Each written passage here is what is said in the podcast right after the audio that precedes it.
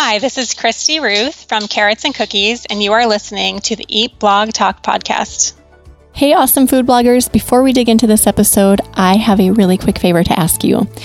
Go to your favorite podcast player, go to Eat Blog Talk, scroll down to the bottom where you see the ratings and review section.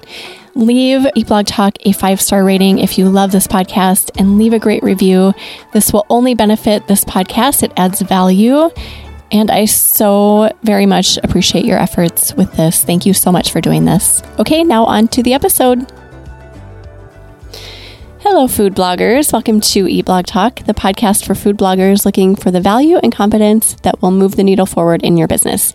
This episode is sponsored by RankIQ. I am your host, Megan Porta, and you are listening to episode number 299.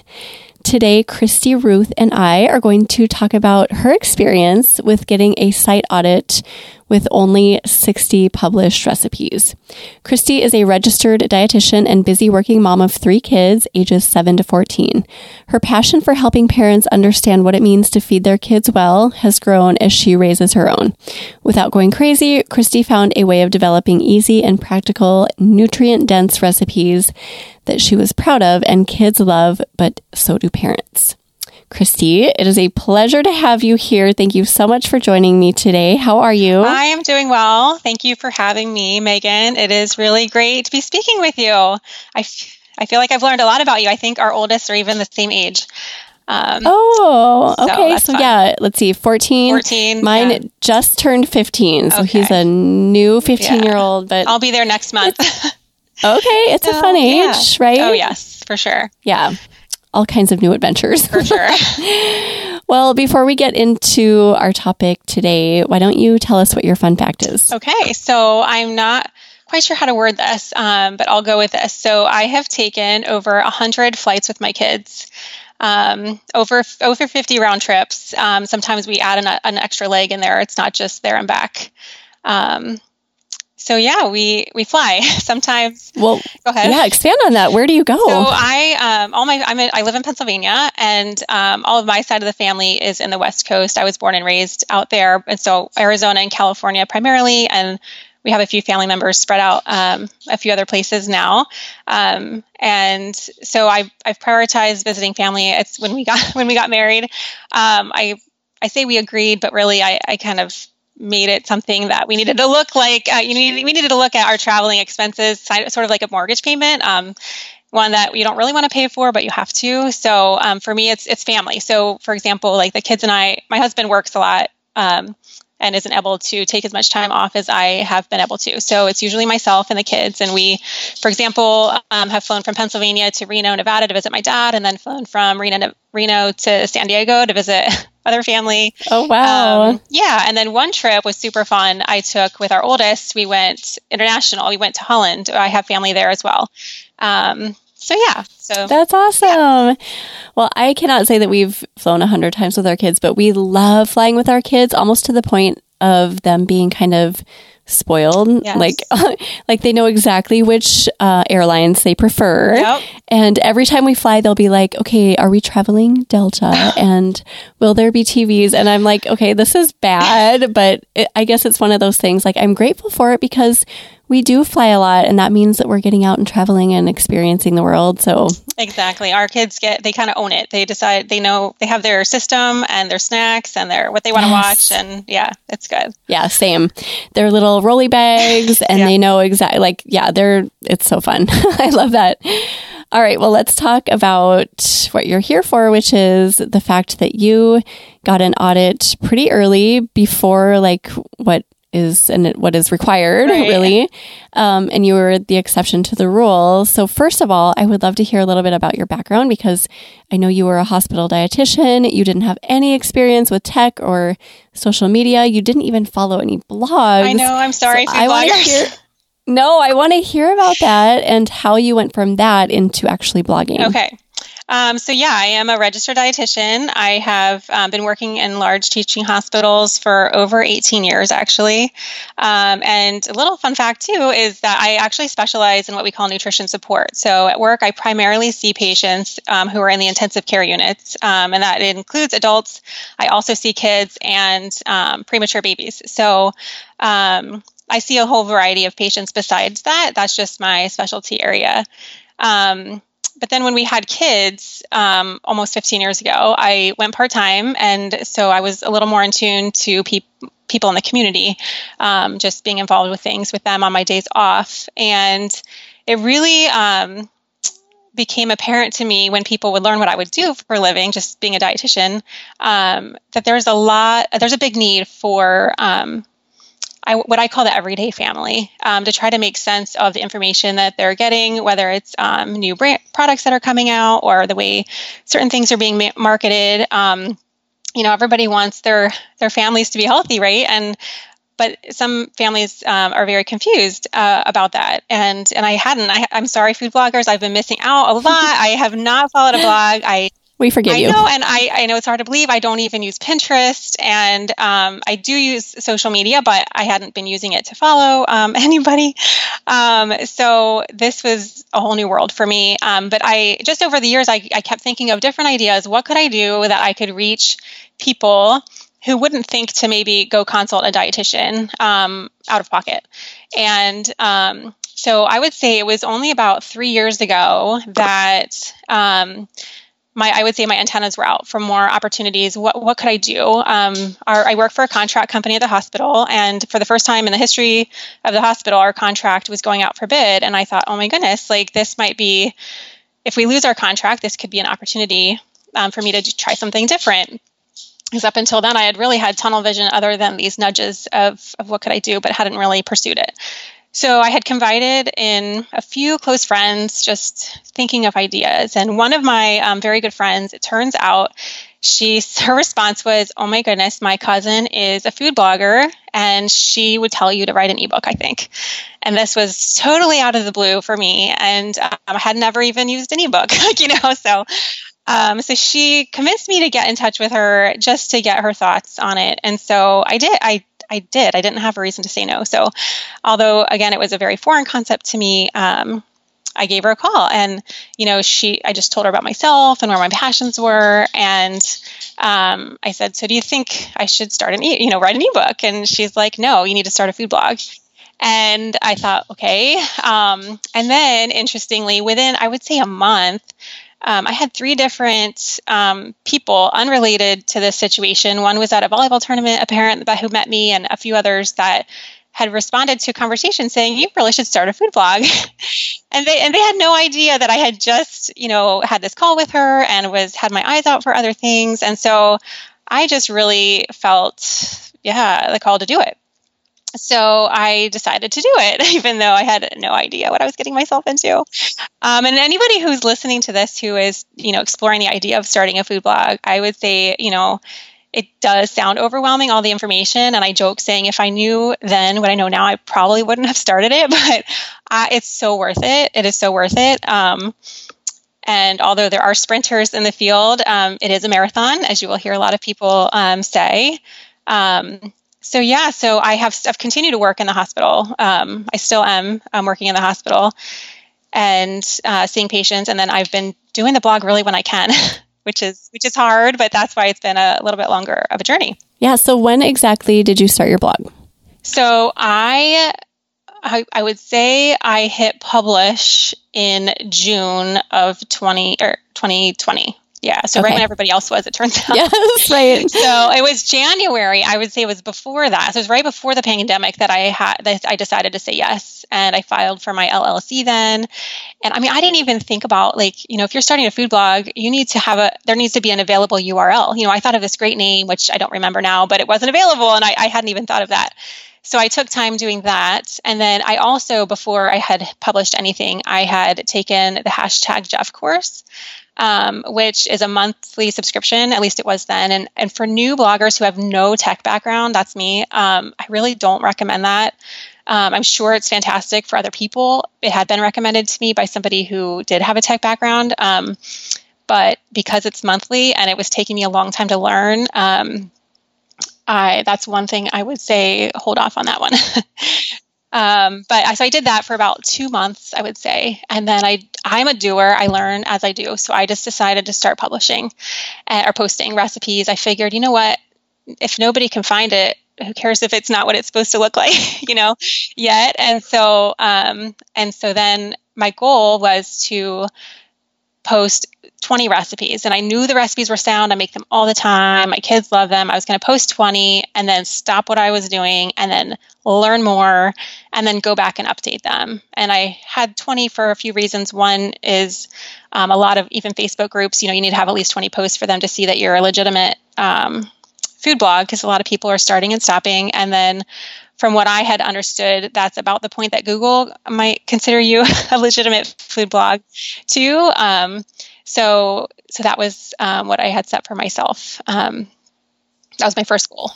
Yeah, I like that. And I like having a number that you can reach, it's kind of like a step by step number, knowing you're probably going to go beyond 20, but 20 right. was your first achievement, right? right? And then beyond yeah. that, you were probably like, okay, now I'm going to go get more, add more to my database.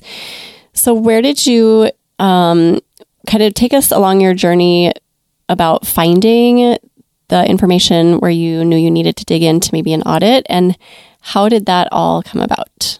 Okay. So um, I listened to some podcasts, and then I, when the Top Hat Rank seminar or sessions started being published during the pandemic, I was listening to those, and I was uh, paying attention to to the um, Facebook groups for bloggers, um, and really just um, realizing that there there's a lot of people who want to help and there's a lot of information out there but after my experience i think with the hashtag jeff course i was just a little more cautious on what i spent money on and my time on. Um, and so i really learned very little at a time. Um, i had i knew i wanted my site to look um, presentable. So if somebody did find my site, that it would look like a real site. So I needed to get my picture on there, which for me, all these things, it just wasn't easy. So to get my picture on there and the about me, which I still need to update my about me page and get more pictures on there. Um, so I really did just take it one step at a time. And I decided to, for the first year, um, as far as expenses go, to consider it like, what would I be willing to spend on an expensive hobby. Like I was treating it eventually I'd want it to be a business, but I knew I, I wasn't I didn't have the time to to put into it. I knew I wasn't going to hit, you know, Mediavine um, in a year. That just wasn't the time that I had for it. And so um, I decided to budget as if, you know, it's an expensive hobby that I enjoy doing and I'm okay if I don't make anything from it this year. So that's kind of how I made decisions. Um, the first year. I like that your mindset played a role in that. So you were setting certain expectations for yourself and your blog and not not biting off more than you could chew, which I feel like so many people do. They're like, I see X person just crushing it within two months or whatever. Like there are yes. those anomalies who just kill it within a short period of time. Instead of expecting to be that, you were like, hey, this is going to be, you know, low key and I'm going to build myself up. And it is a marathon, it's not a sprint. And I love how you frame that about what would I spend on an expensive hobby. And that's kind of what you were talking about earlier with travel, right? Like, right. you have to factor those things in. Right. Yeah, yeah, and so and you have to be realistic with the time that you had, and so um, so then I had to find the balance, which I think we all do, um, of how much time do I spend learning more, and how much time do I spend updating, and then how much time do I spend creating more posts because you know a blog with twenty posts isn't going to go anywhere, um, and so um, I felt like so oh the first I would say I bought keyword research. I paid for that. That's one tool I did pay for because mainly it was the least expensive. It was before I had heard that it was recommended um, by other people, but it was about it's a little less than $11 a month. I had gotten a Black Friday deal. and um, so I used that, but I wasn't even using that correctly. And um, when I hit about 30 posts, I would say I was I wanted to put more into it. I saw that my youngest was going to be going to school full time in the fall. So I forecasted I would be able to put more into this. Um, I also heard, um, learned a lot about audits just from people commenting, um, whether it's podcasts or interviews or on the Facebook um, groups for bloggers. I heard a lot about audits and content auditing, and Casey Markee is obviously very involved in the Facebook group. And I knew that I knew I that I was getting correct information, but I, I really didn't feel like I was one prioritizing my time correctly, and also I wasn't interpreting or implementing the information correctly on my site. I just had this feeling, and um, And I didn't want to get to the point where I had a couple hundred recipes and have to update that money because the one main recipe, one update I did have um, that I made was, for example, you know, it, it was clear that all images should be uploaded at 1200 pixels, for example. So what did I do? I stopped publishing. I went through every single image and re-uploaded it to 1200 pixels. And I that was so time consuming. And I thought, oh my goodness, if I do this with every piece of information that I learn, I'm never going to get anywhere. And so knowing I had 30 and I was forecasting I would have a lot more time to put into it. And I had also heard that he has a, a window of at least six months when you get on his schedule. So I thought I didn't want to wait till I had 75 or 85 posts, which are his um, minimum requirements um, for an audit. I wanted to get on it before that so that when I got there, I could get an audit. Um, I just was determined, and it's not cheap, and you have to pay for half. You know, when you when you book, you have to pay for half, and then you pay the rest at the time of the audit. Um, but I just really, and I also felt having it on my calendar would help me stay focused on getting there.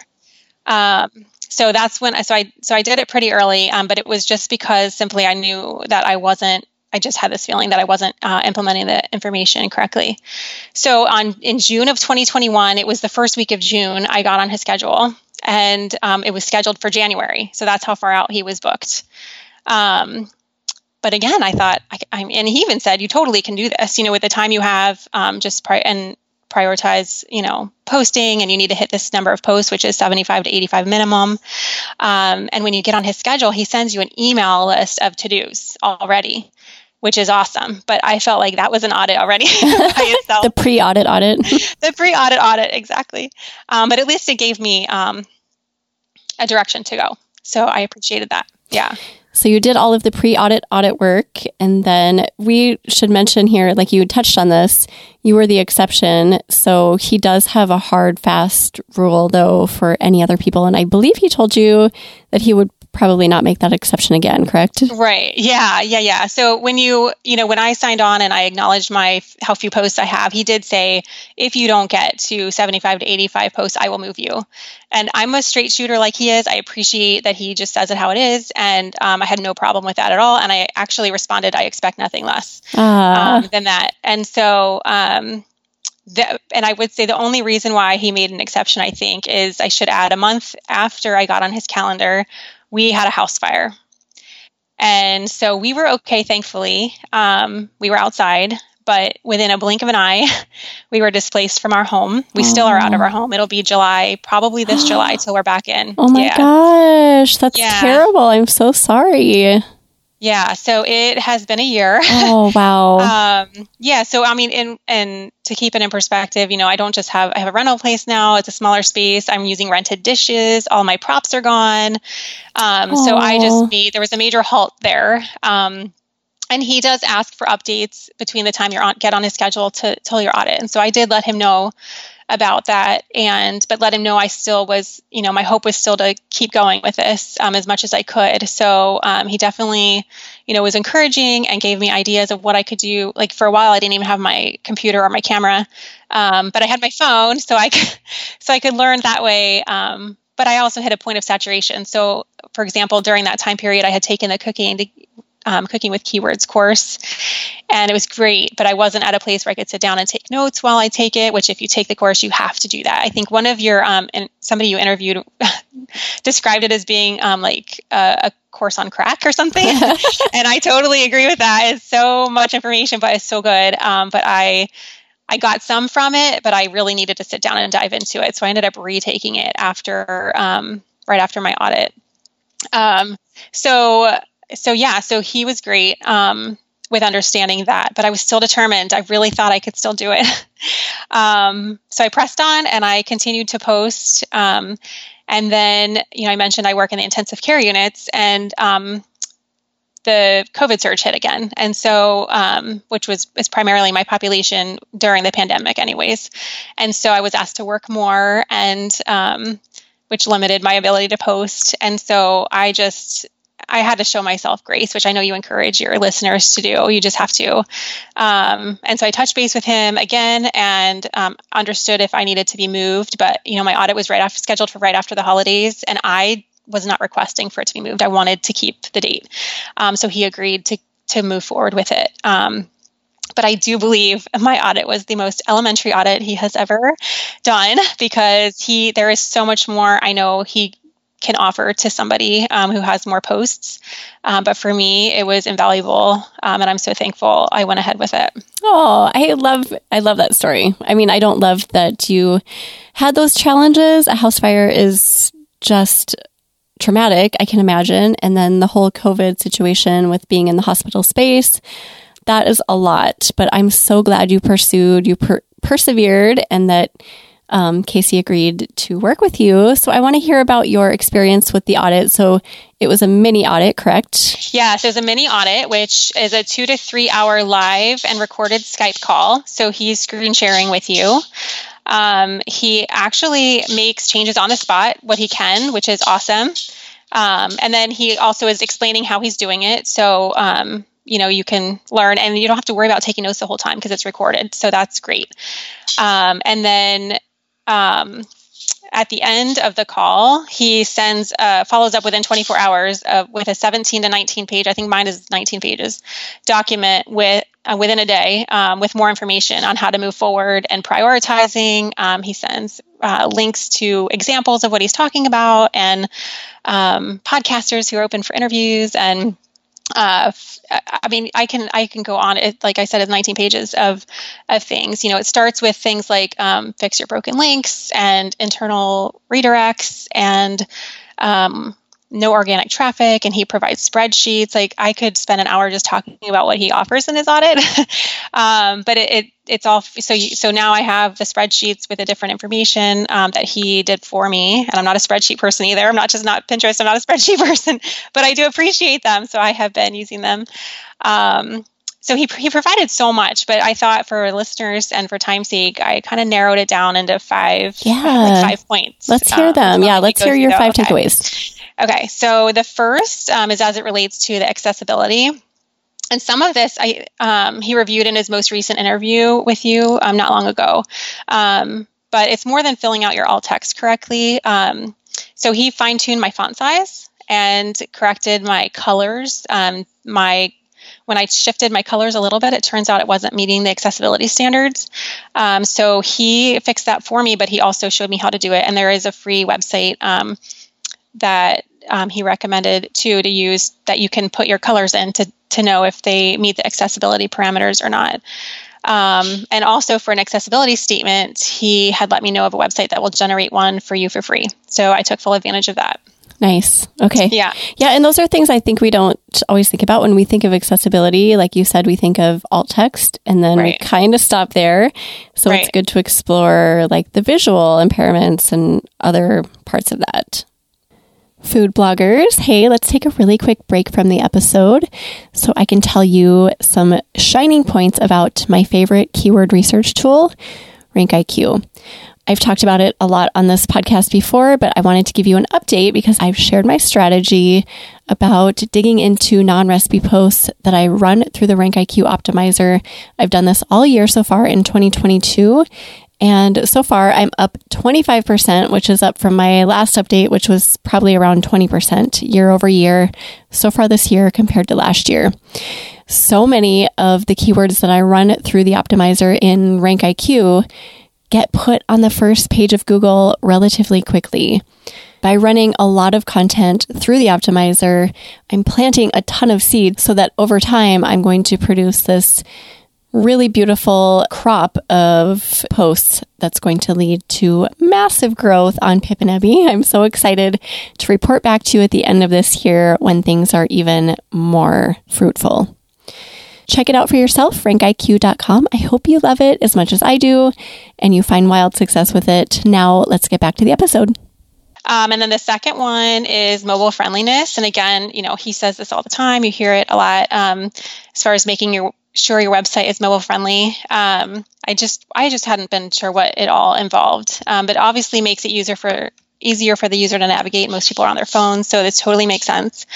Um, so for me, I needed to improve my category structure and I needed to stop using tags. But don't just delete your tags because that will create 404 errors because that is something I did and then we had to fix it. Oh boy. Uh, yeah. And um, and then as far as the modern mobile menu, I ended up um, hiring Grayson at iMark to do that for me just for sake of time. That is something I outsourced, but I hadn't had um, the modern mobile menu set up yet for my site. I use the feast theme. I should I should add that.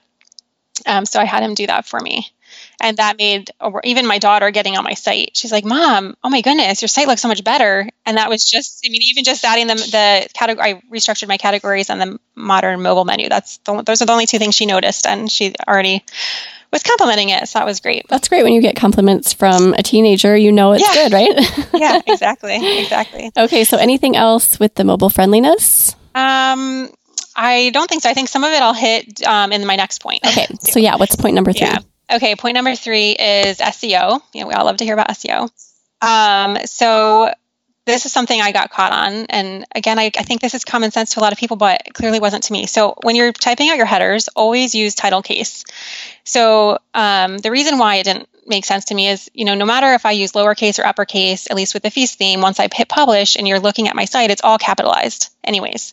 So when I realized that, I got lazy and I was using lowercase for everything just because it was easier. Um, but you need to use title case, even though it all is going to show capitalized once it's published.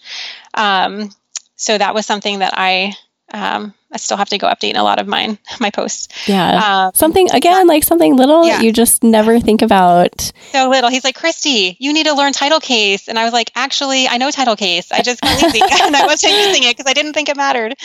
Um, and then also related to SEO and user experience. So this goes with mobile friendliness also. When you're making collages of process shots, don't include more than four images. So don't do six. Um, it shouldn't be more than four images. And with this, I learned there's no point in having a step by step section in your post if you don't have process shots to accompany it.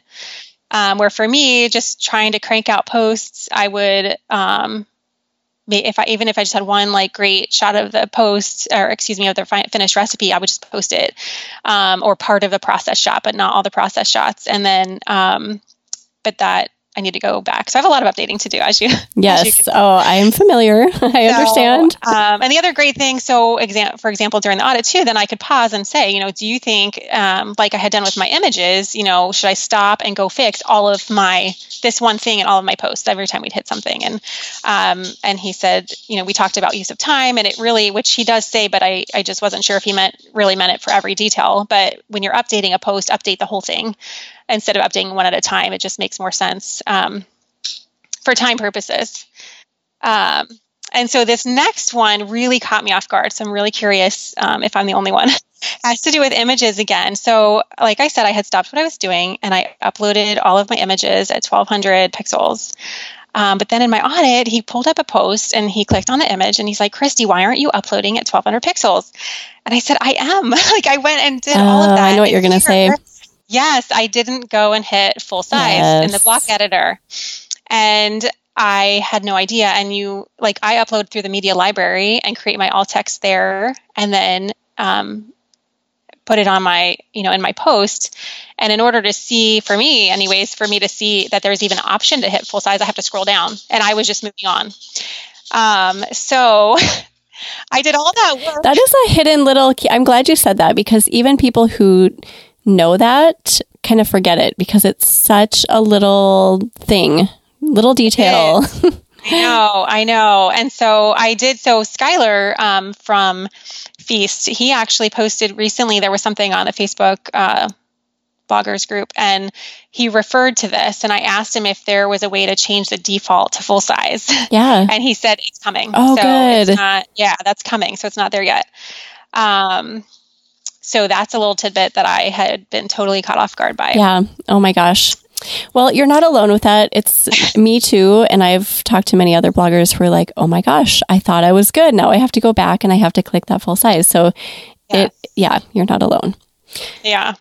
So, okay, my fourth point um, has to do with backlinks. So, um, you know, when I first started, I'm like, oh, I'm a dietitian. Everybody's gonna want gonna want to hear what I have to say, um, but nobody will find me, you know, right? And like I, the, I, until you get other people linking to your site that tells Google that you are somebody that people should be, you know, um, reading their content. And so, um, again, common sense, but it just just hadn't registered to me. So I had been submitting to Roundup requests on Facebook, um, and I had, I think I have a decent amount of backlinks, but most of them, Casey pointed out, are low quality. Um, so he provided avenues for me to get that I could pursue to get um, higher quality backlinks that I did not know about, which again, maybe might be common sense to a lot of you. Um, the biggest one for me so far has been HARO. It stands for Help a Reporter Out. Um, so I hadn't heard of that and if I had, I hadn't been curious as to what it meant, and so hadn't pursued it. Um, and so um, I actually, in the past six weeks, my blog was just in January. I um, had paused working on my blog in order to uh, spend time working on increasing my authority um, through backlinks. So I have been quoted by Eat This, Eat This three times, Livestrong, The Beat, Verywell Family, and Fox News.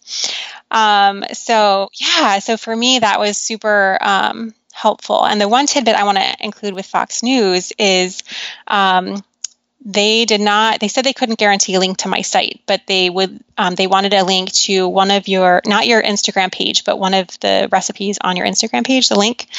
And i only have like 150 followers and they chose mine. Out of everybody quoted they chose mine to be there on their site. And my, my, my, photo is overexposed and i only it says i only have 150 some followers and they chose mine. So wow. you know if you're a new blogger and you don't have any followers like that's okay. And now i can also use them for a mention in banner. So i'm going to get one of those created. That's on my to-do list next. Oh my gosh. Yeah that's awesome. Congratulations. Yeah. and you never you just never know when something is going to take off or when somebody's going to pick you over your right. competition right Right. And so with that too, I wanted to say when you do reply, keep track of the date, the the um, reporter's name, and the topic, um, because they're not going to tell you if they take. I don't. I think only one person, maybe two, have had told me that they were going to use me. Everything else, like the Fox News one, I found on my own. About a month later, I decided to search my name in Fox News, and I found it but they didn't tell me they were using me. Um, and it didn't link to my site because it linked to my Instagram. So I wouldn't have seen it if I checked my backlinks. Um, okay, so that is a good case for making a spreadsheet or something for yes. this sort of thing.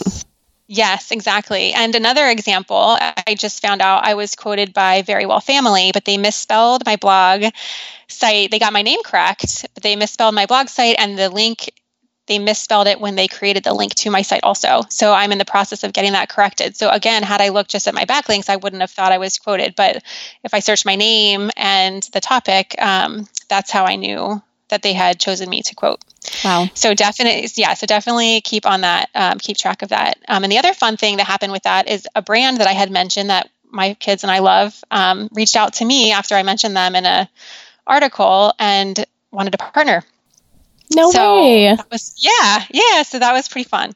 So that's for that's uh, we're still working on that, but um, but that was fun. That's cool. And I just want to yeah. make a point there because it's so often a thought that if you don't have a huge following on Instagram or even like a a lot of traffic on your blog that there's no way you could partner with a brand. So this is proof that right. that is completely not yes. true. Correct. And it also affirms, you know, you hear that domain authority isn't um, a what do you call it? Uh, Google ranking factor.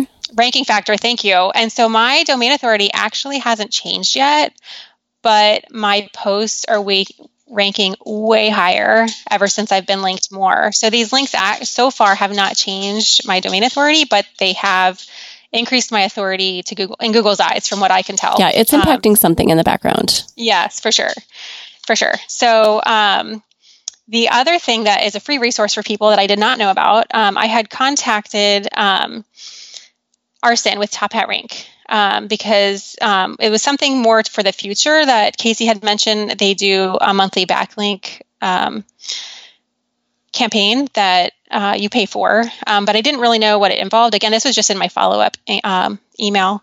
And so I wanted to contact them just to see what it involved and the cost of it, just as I budget this year, because, you know, it was January when I had my audit. And so they led me to um, sign up for one of his free 30 minute coaching calls. Yeah. And so, you know, in talking to him, I really appreciated that he was honest. You know, he's the, the, backlink campaign that he does is really for bigger bloggers and it's not inexpensive. Um, he also does technical audits, but I'd already had mine with Casey. Um, but he offers the 30 minute coaching calls that do not cost anything.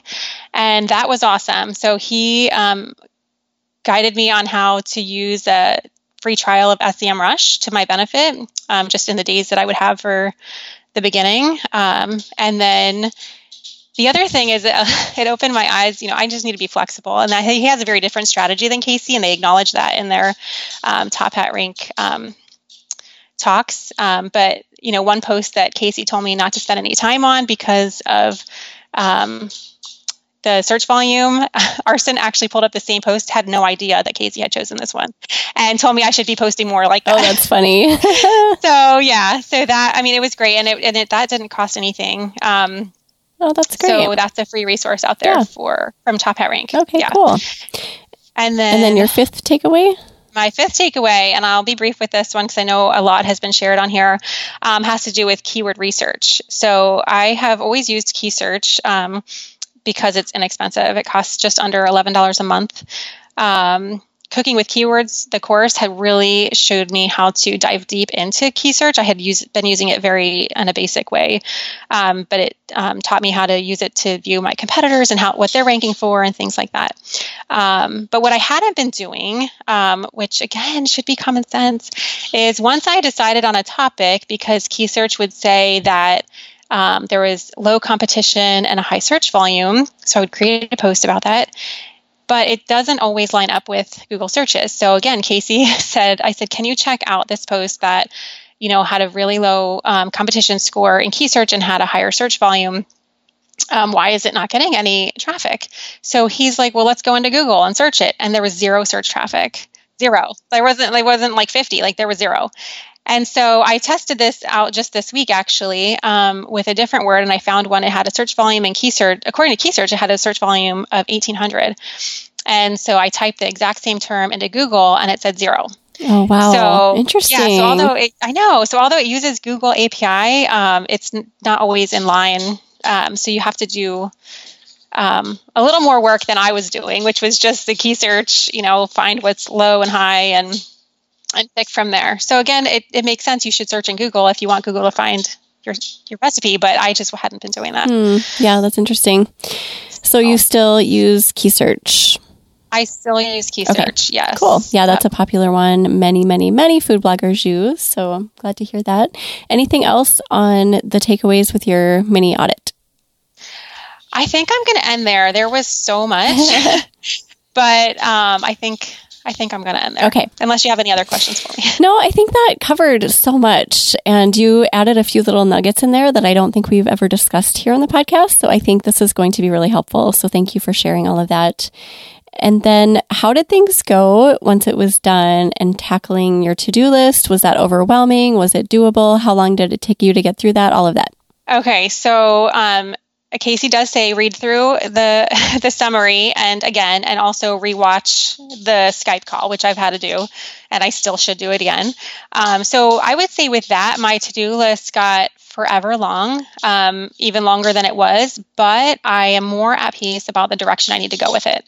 So I feel like I understand better how to prioritize the time that I have and um, in what order I can, um, that I should be taking the steps in, I guess you could say. So um, the hard part is, you know, our job is never done, as you know. There's always something on the list versus you know going to work and you have a task for the day and then you leave work where there's always something that isn't done and so i just have i have to let it go um, and do so i look at myself and i think am i doing the best that i can with the time that i have Um, and and um, anytime I've gotten to like, why am I doing this to myself?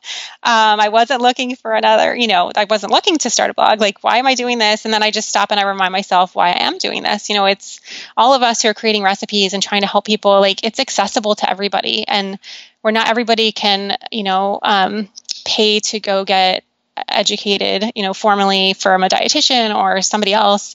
Um, almost everybody has the internet, so it's a great opportunity that we have um, to reach people um, who otherwise wouldn't be reached.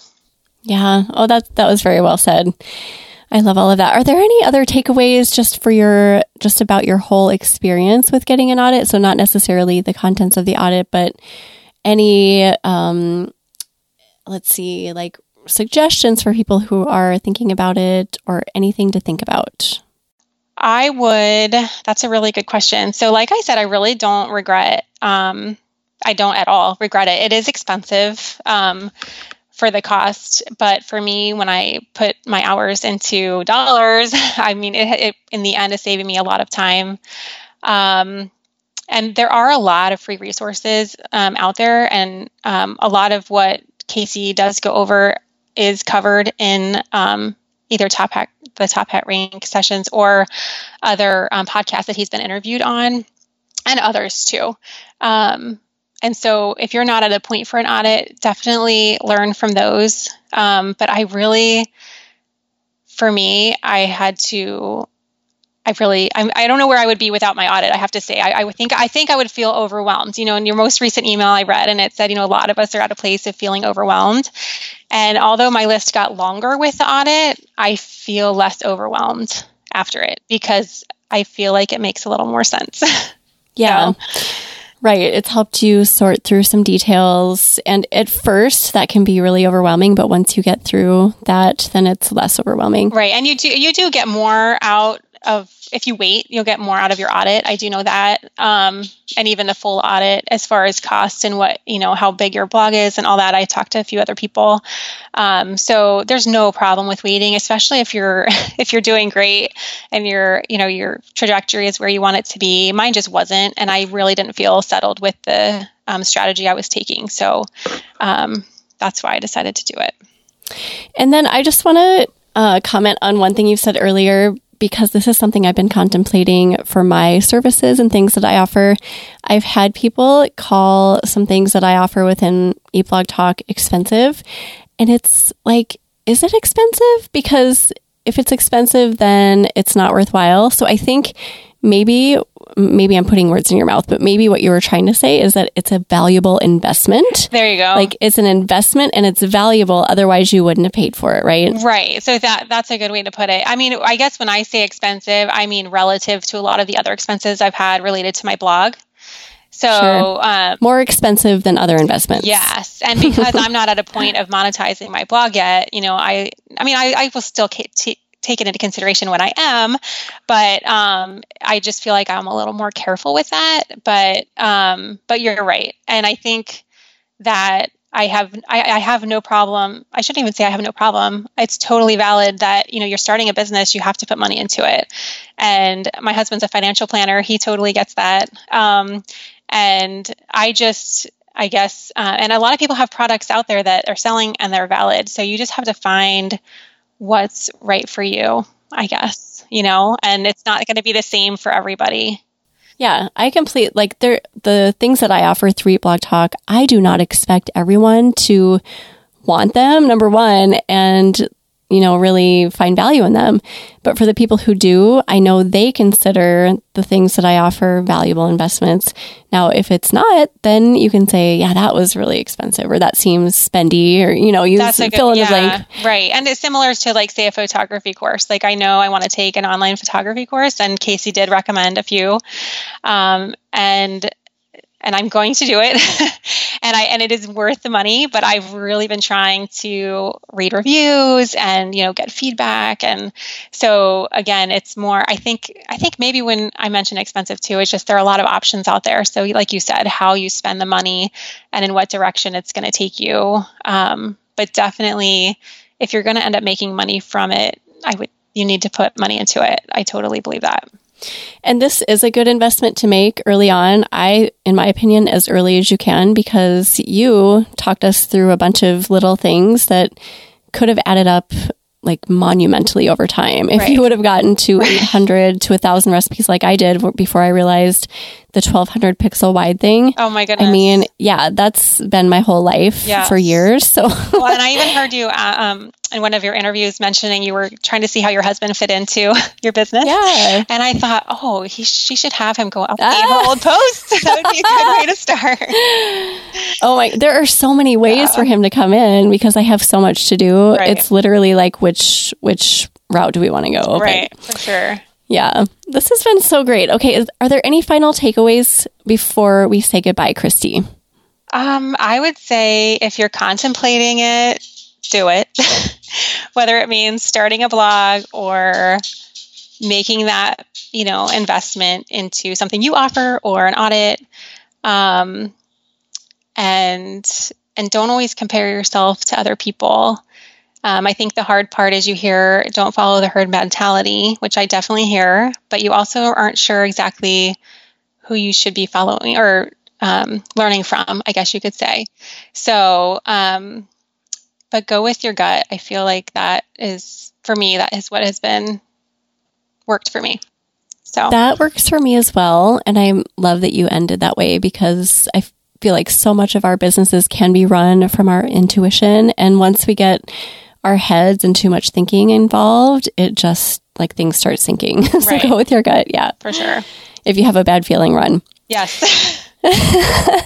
This was so great. Thanks, Kristi, for your You're time welcome. today. We appreciate you and all the things that you shared. And thank you for sharing about your mini audit with Casey and how that went and all of your takeaways. This is gold. This episode is going to be pure gold. Thank you for having me. To yeah, to end, do you have either a favorite quote or words of inspiration to share with us? I do. I have two. Um, one I learned when I was at the Great Place to Work Institute conference about 18 years ago. I don't know exactly who said it, but it is short and sweet.